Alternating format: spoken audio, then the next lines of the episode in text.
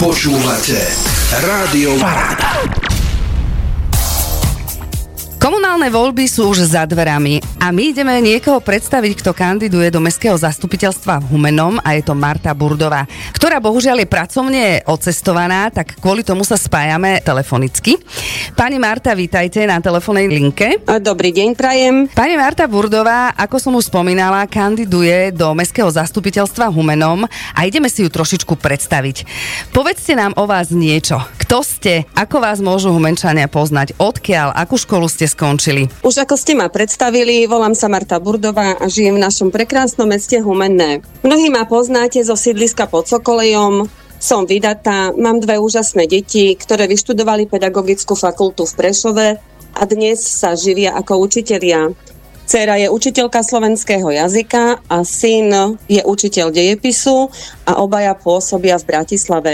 Ja som pôsobila ako lektorka inkluzívneho vzdelávania a jedno obdobie som školila aj finančnú gramotnosť. Teraz pracujem na dohodu pre vysokú školu a školím záverečné práce študentov vysokých škôl. A prečo ste sa rozhodli kandidovať do Mestského zastupiteľstva Humenom? Tak ja som veľmi dlho zvažovala, či sa dať na politickú cestu a kandidovať do Mestského zastupiteľstva na poslankyňu. No napokon som sa rozhodla kandidovať preto, lebo mi nie je ľahostajné, že v našom meste zanikol folklórny súbor Kalina, ktorý mal svoje špecifika. V histórii podľa samozprávy by nemal byť zabudnutý tento folklórny súbor, ktorý bol založený pri Mestskom kultúrnom stredisku v roku 1976 z rozhodnutia Rady Mestského národného výboru ktorý sa počas svojej existencie predstavil i na mnohých podujatiach u nás na Slovensku, ale aj v zahraničí.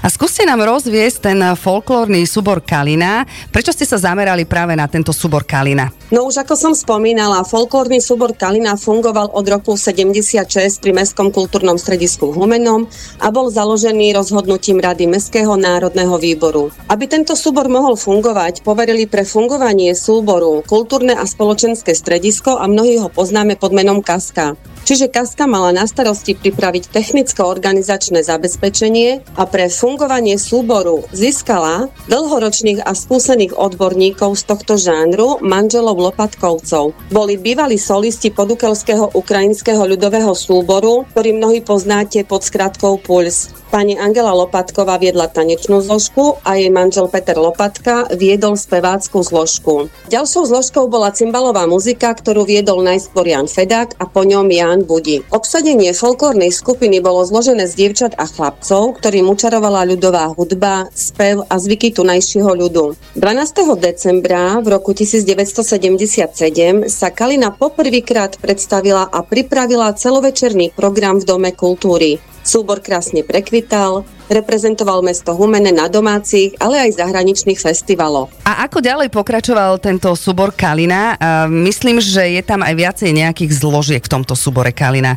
Mali ste tam asi aj detský folklórny súbor, bol tam možno aj ženský spevácky súbor. Vysvetlite nám aj ďalej. Od roku 1987 súbor existoval pod vedením Emilie Čerhitovej, ktorá viedla tanečnú zložku s Martou Ondarkovou. Ivan Mihalič mal na starosti a viedol spevácku zložku a Jaroslav Michalek mal na starosti hudobnú zložku. Keďže ste sa pýtali aj na folklórny súbor Kalinka, Ano. Takže popri súbore Kalina bol súčasťou aj detský folklórny súbor Kalinka, kde sa pripravovali mladšie deti, aby neskôr boli pripravené na pôsobenie v tomto našom veľkom súbore.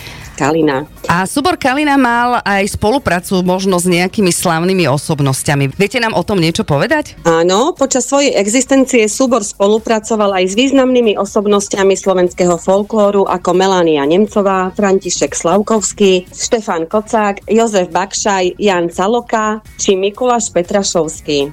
Súbor vychoval stovky interpretov, ktorí sa uplatnili aj vo významných slovenských umeleckých kolektívoch, Puls, Lúčnica a Ekonóm.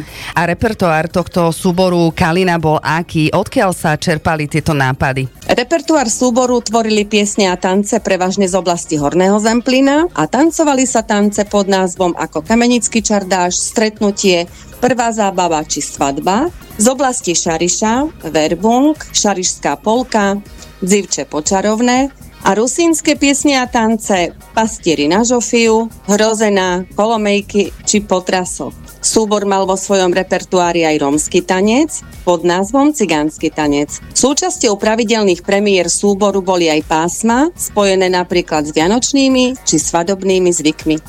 Kalina určite vystupovala aj e, okrem Slovenska samozrejme a východného Slovenska, niekde v zahraničí, kde konkrétne to bolo. Kalina svojimi tanečnými, speváckými či hudobnými vystúpeniami neustále oživovala dávne tradície našich predkov a zároveň šírila dobré meno mestu Humenné, a pravidelne účinkovala na významných slovenských festivaloch, ako i na zahraničnej pôde.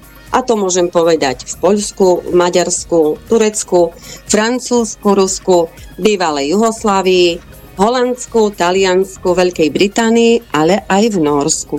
Krásne, krásne pochodila Kalina naozaj svet a ako to bolo s Kalinou potom ďalej, kedy vlastne ukončila svoju činnosť? Kalina ukončila svoju činnosť a 29.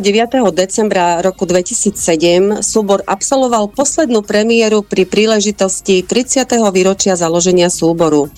Celovečerný program mapoval repertoár celej histórie súboru a predstavili sa na ňom všetky generácie tanečníkov. Bohužiaľ, napriek sľubenému rozvoju bol folklórny súbor Kalina v roku 2012 zrušený pričom viaceré ambície a snahy o obnovenie jeho činnosti nenašli dostatočnú podporu. Ak by ste teda bola zvolená do mestského zastupiteľstva, tak by ste chceli rozbehnúť tento súbor Kalina na novo? Áno, a keď dostanem tú možnosť byť zvolená do Mestského zastupiteľstva v Humenom, mojou prvou prioritou bude oblasť kultúry. Už ako som spomínala, moja snaha bude smerovať na obnovu folklórneho súboru Kalina, ale budem sa podieľať aj v oblasti ekológie, bezpečnosti a školstva. A čo by ste radi odkazali vašim voličom? Svojim voličom by som chcela odkázať len to, že ľudový tanec a spev sú spojené s človekom od začiatku dejín, pretože človek vždy vyjadroval svoje pocity v piesni a tanci. Som presvedčená, že naše mesto má skvelé predpoklady na kultúrno-spoločenské výžitie,